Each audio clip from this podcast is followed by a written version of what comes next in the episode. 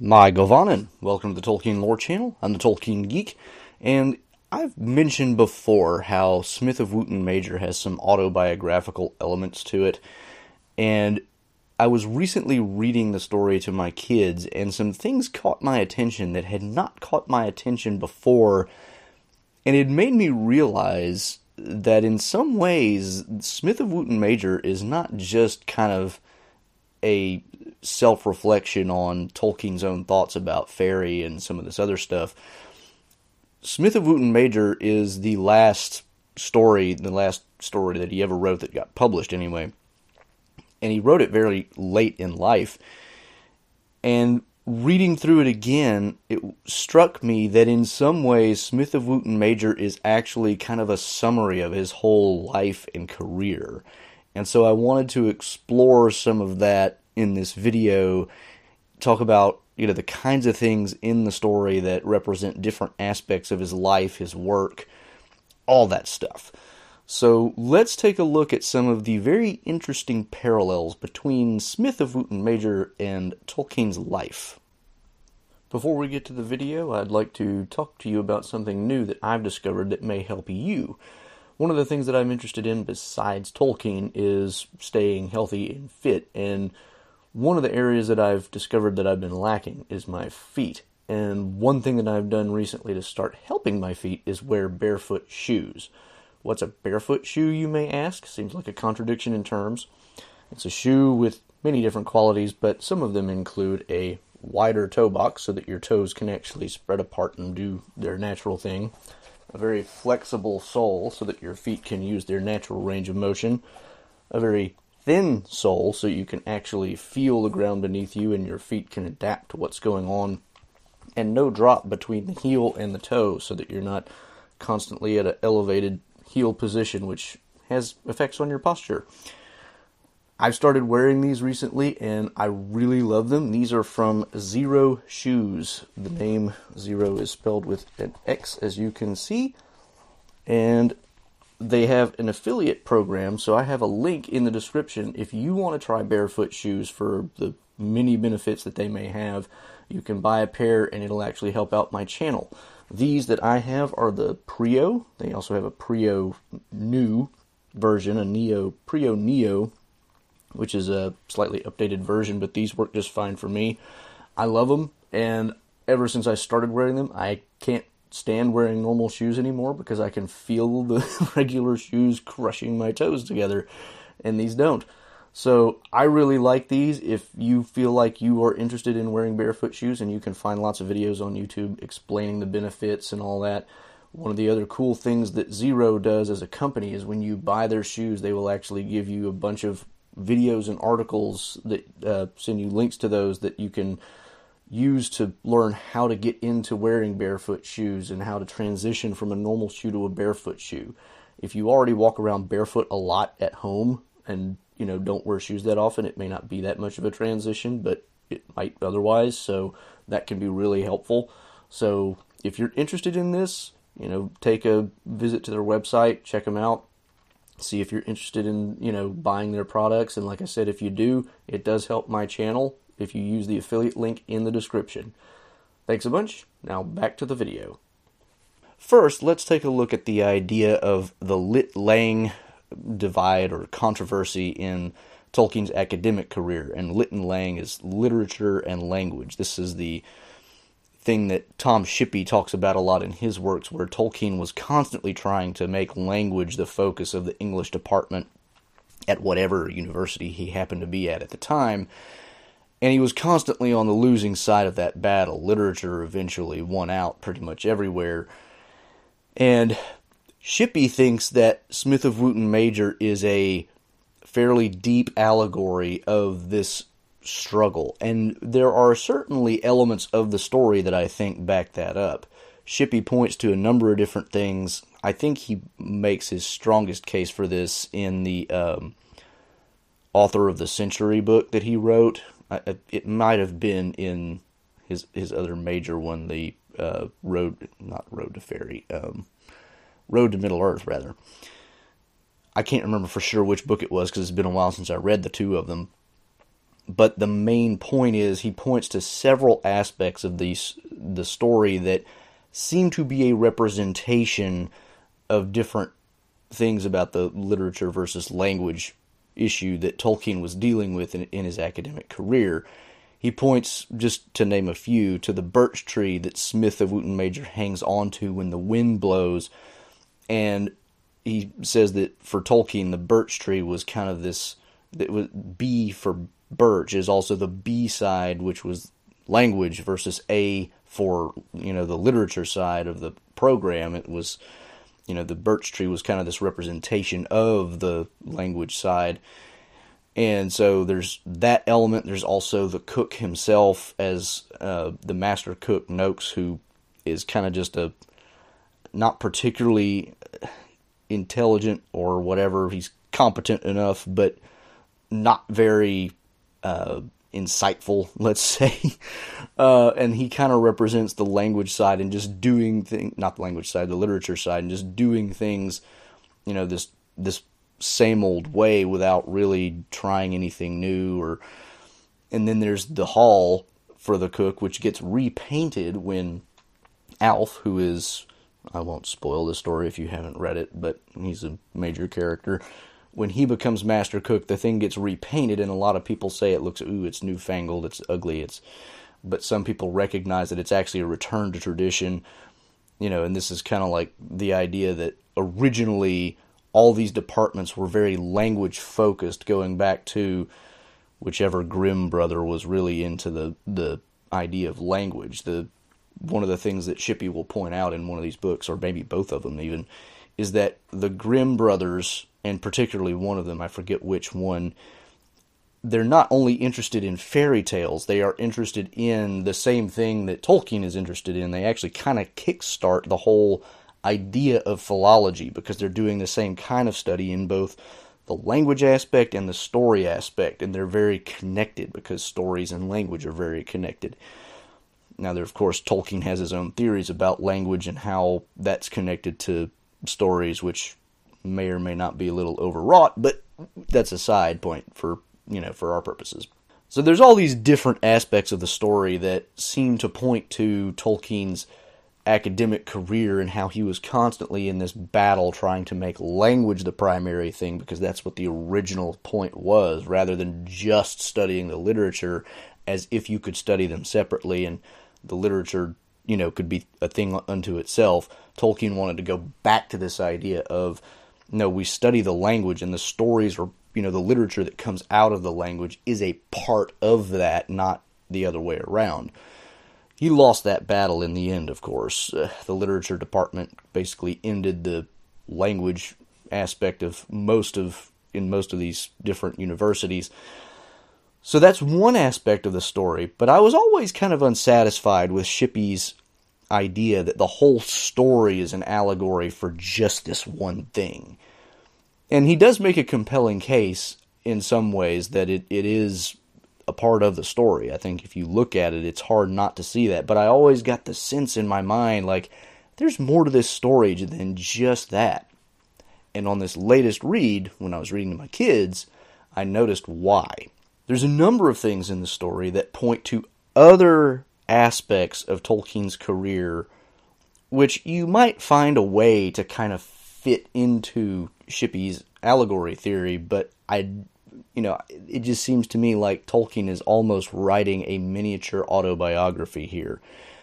One aspect of that is near the end of the story when Smith is returning from Faerie for the last time and he meets Alf. Alf starts talking to him about his grandfather who put the star in the box that Noakes found, which of course Smith Smith ended up getting in the cake and ends up on his forehead, which allows him to go into Faerie and he said that he was a great traveler and he did a lot of things before he, you know, became master cook and then eventually he just left. And his name is Ryder. And I don't know if this ever occurred to me before, but if it didn't, I don't know how I could have possibly missed it. But it certainly seems like Ryder is a very, very close analogy to Strider who is also a very great traveler and did a lot of things before he became a king. uh, which is kind of analogous to a master cook in this in this story. So there's there's this whole aspect of the just a little tiny part of the story, but it points to you know a, a totally huge part of Tolkien's life, the publication of the Lord of the Rings you know, writing The Lord of the Rings and getting it finalized and published took up over a decade of the man's life. I mean, it was it was a long time coming and it was a lot of work and he put so many different aspects of the things that he was working on into it. You know, it was started out as a sequel of The Hobbit, which was just kind of a fun side project that he did that was kind of in a funny way sort of referred back to his own mythology. And then he like decided okay well it's just going to become a sequel to my mythology and all this stuff. And out of all this comes this one little reference in the Smith of Wootton Major about his maternal grandma grandfather being the master cook who brought the star from Faerie and who was a great traveler.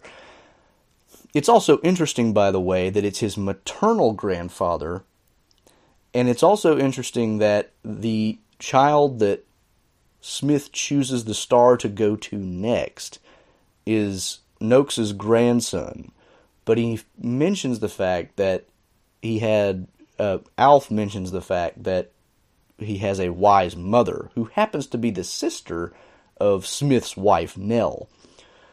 Now, why is this important? Well, Tolkien placed a lot of emphasis and and credit for the way he grew up and the things that he was interested in in his mother. His mother was the reason he became Catholic. She was the reason that he got introduced to languages really early. A huge amount of Tolkien's life can be traced back to his mother. So the fact that there's an emphasis here on mothers, namely the mother of Noakes's grandson, and also Smith's mother being the link to this grandfather figure, seems to me to be a connection to Tolkien's own life and how mothers impact their children to such a great degree. Now, another thing that this is kind of a side uh, thing, at least for me, but I I put out a video a long time ago about uh, my theory that Telcontar is actually kind of a weird little hint that Tolkien is kind of putting himself in his own story because Telcontar is the name of the Strider household. You know, he he tells a few characters at one point that Strider, or at least the Elvish form of it, Telcontar, will be the name of my house. And one of my theories was Telcontar is close enough in form to Tolkien. You got the T and then the LK sound and then the N, you know, and then the tar at the end. You can kind of, you know, that just drops off. If you put all that together, it looks like it could have devolved into Tolkien over time. And so my theory was Tolkien was kind of putting himself into his own story. Now, like so many things about Tolkien's elvish languages, this is really probably just a coincidence because the Telco root was already a thing in his languages before he wrote The Lord of the Rings, if I'm not mistaken. So it's highly unlikely, of course, that this is actually an intentional self insertion on Tolkien's part. Nevertheless, the theory always kind of intrigued me, and weirdly enough, fits here too, because if Ryder, who is kind of like Strider, is the grandfather of Smith, who is kind of an autobiographical representation of Tolkien, he's kind of saying, I am Strider's descendant. so I'm counting my theory as confirmed, whether anybody likes it or not. So that's you know just another little fun piece there that I, I you know really enjoyed for my own personal purposes. But there's other parts of the story that represent still other parts of Tolkien's life. Another connection to the Lord of the Rings, for instance, but which has broader implications, is Smith's reluctance to give up the star when he is talking to Alf on this trip out of Faerie for the last time Alf at one point touches the star and it goes dim, and Smith reacts like, What are you doing to my thing? Uh, and Alf tells him, Don't you think, Smith, that it's time for you to give this thing up? And Smith's reaction should remind you of something. What is that to you, Master Cook? he answered. And why should I do so? Isn't it mine? It came to me, and may a man not keep things that come to him so, at least at, the least as a remembrance? Tell me that doesn't sound like Bilbo Baggins with the ring. I don't know how I'd ever missed this before either, but I only really noticed it this time reading it. And when I read it, it almost shocked me. It was so obvious. And it occurred to me, of course, that this is not only a connection to The Lord of the Rings and Bilbo's reaction to giving up the ring, but it also reflects an element of Tolkien's thought, which seems to have cropped up especially later in his life, where he had this kind of reluctance about his own creative gift. There seems to have been, and I think I have talked about this on this channel before a long time ago, and I can't remember in what connection I did it, but Tolkien seems to have kind of gotten this idea that maybe he was being a little presumptuous or even hubristic in you know putting all this energy into this creative endeavor that he had. Like maybe it wasn't such a great thing for him to do after all. There, there's kind of a tension in Tolkien's life about, you know, God makes man in his own image and therefore man is also a creator. But he also had this side of him that was like, am I taking this too far?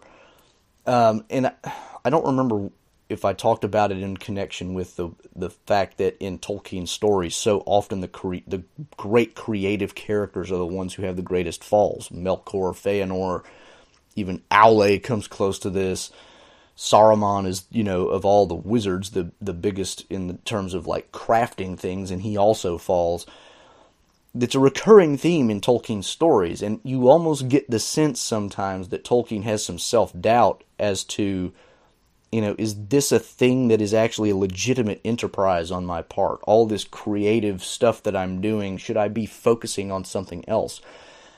This also connects in with another element right at the end of the story where he comes home and he tells his son, who happens to be working at the smithy, and that you know basically he's not going to be making any more journeys to Faerie, and his son is you know kind of sad for him because he recognizes what he's gotten out of that, but says, but this will also be good too. It'll be good for this household. You know, it'll be a positive thing that he's now home all the time with his family. And that's not to say that Smith was never a good family man, because he was, but being gone all the time and being gone for long stretches, you know, it's not necessarily the most. Con- it's not necessarily the most conducive to a family life either. And you kind of wonder if Tolkien had some of his own thoughts on this about his own life because he spent so much time in his own world, literally, you know, writing about Middle Earth and all this other stuff. You know, that did he also think, you know, maybe I I have squandered some of the time that I should have spent with family and done other things rather than constantly working on this story. Now, of course, for some, you know, at least for Christopher, you know, working on that story brought Christopher a lot of time with his dad too. So, you know, in some ways that worked out. In some ways, it maybe not with his other kids or even his wife. And I'm not trying to criticize Tolkien's family life or anything. I'm just, these are the kinds of things that seem to kind of pop up as potential self criticisms that Tolkien could be making, which fit really neatly with this particular part of the story in Smith. But the other half of this, of course, is that unlike the ring, which is a decidedly evil thing which should not be possessed by anyone and ought to be destroyed, the star is seen as a very good thing. So in the end, Tolkien seems to be reconciling himself with the idea that, yes, this is fine within its limits. Alf tells Smith that the star is only lent. It is not meant to be kept forever, and it needs to be passed on. And it is interesting, of course, that Smith, when he does choose to pass it on, passes it on to somebody outside his own family. He does not pass it on to his own son, which seems weird because you would think he would do that. And in Tolkien's life, he kind of bequeaths his own legacy to Christopher, but he doesn't really leave Christopher his own actual talents in, in some ways. Christopher was a custodian. He never did his own thing in the same way that Tolkien did.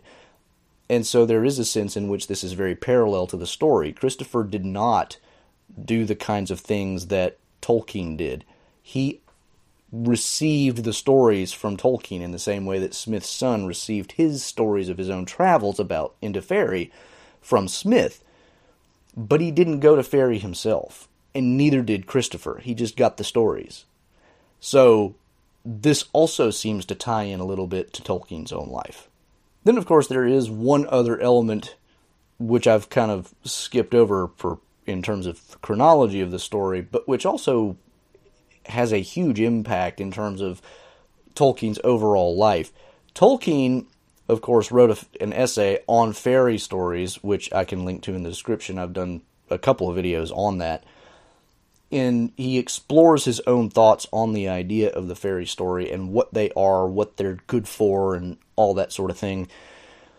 And in the Smith of Wootton Major story, he gives us a pretty clear idea of, you know, I am still very much in the vein of thinking like this because at the very beginning of the story, when Noakes, as Master Cook, makes his great cake, he makes it with a little fairy queen doll as a decoration on the top, and it's, you know, kind of what we would think of as fairies today for the most part. You know, it's just a little diminutive female with a wand and all this other stuff. Smith ends up meeting the actual Queen of Faerie in the story and recognizes her for who she is only on his second meeting with her. And the description is very brief and impressionistic, but it's hard not to draw some comparison to the descriptions that we get of Galadriel in The Lord of the Rings, like Sam's description where he's talking about her to Faramir and saying that, you know, she's this but that, all these contrasts, and, you know, you could just break yourself into pieces on her and all this stuff. It's like the Queen of Faerie is much, much, much, much more significant than the little diminutive doll that was put on that cake. And Smith, when he sees her and recognizes that she is the Queen of Faerie, he's like ashamed of the fact that the people in his own town represented her in this little crazy, tiny, you know, fashion. And the queen says, you know, don't be overly grieved about it. You know, it's it's probably better that they have at least some idea of fairy than none at all. But what we can hear in this passage is Tolkien's criticism of the modern conception of fairy because Tolkien's whole idea in on fairy stories is that they are not just tales for children that you know you grow out of when you're a grown up and suddenly they're no longer important. On the contrary, Tolkien thinks of fairy stories as in some ways the most important stories and even maybe more important for adults because adults need to kind of be recalled to the ideas that fairy stories convey. So there's this tension between the way that people tend to think of fairies versus what he thinks of fairy stories is represented in this little small part of the story where we get the contrast of the little bitty tinsel doll versus the great and majestic fairy queen. And this was another one of those things where, you know, it just, again, reading it, it's like, how can you miss this if you know anything about Tolkien? Now, there's probably still other elements to the Smith of Wootton Major story that may have parallels to Tolkien's life in other ways. There are still parts of the story that I cannot, for the life of me, come up with a. I hate the word in this context, but an explanation for, as if the story needs to be explained, right? There's a sense in which you just want to let the story be what it is because not understanding it in that way makes it all the more moving and powerful in a lot of ways.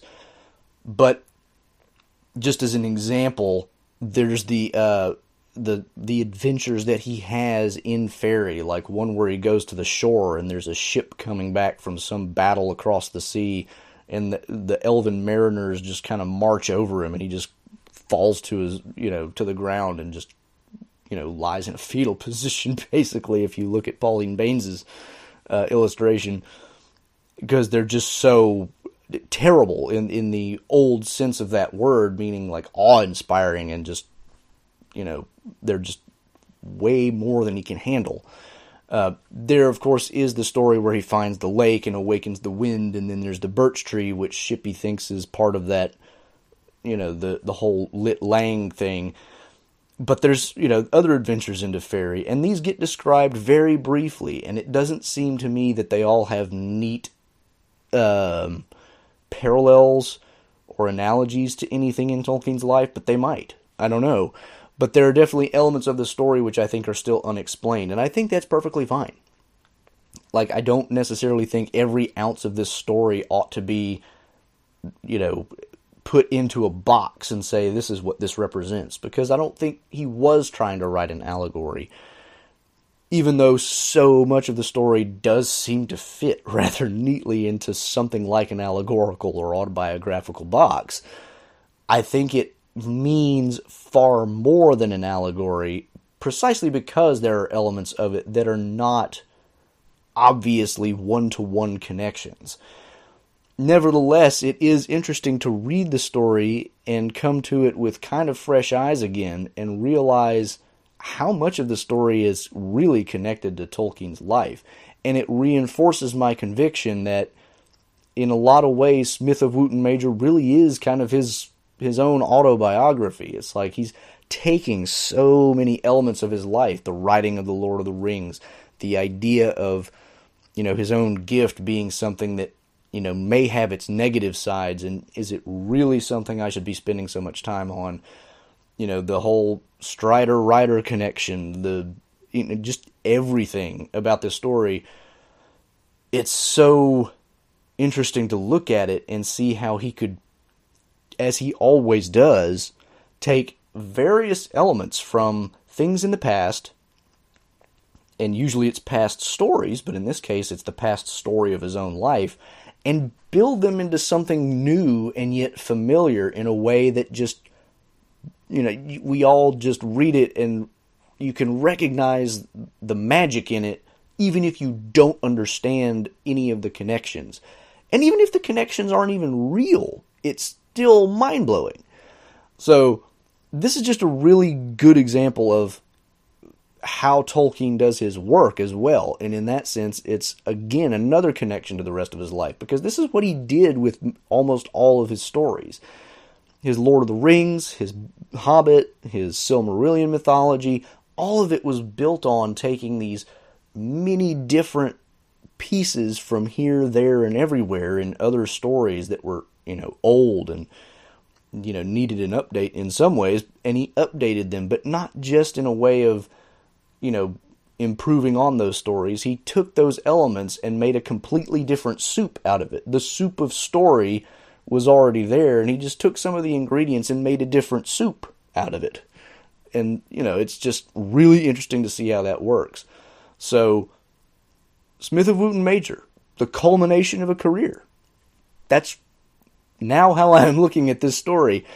And goodness gracious, if you can come up with a better way of looking at it, that'll be really interesting because this is to me just like one of the most powerful realizations that I've had about any of his stories because it really is this Smith of Wootton Major itself is in some ways one of my favorites of his stories precisely because it is so impressionistic in that it doesn't seem to have like a particular point or anything else, and yet it tells you so much without telling you directly.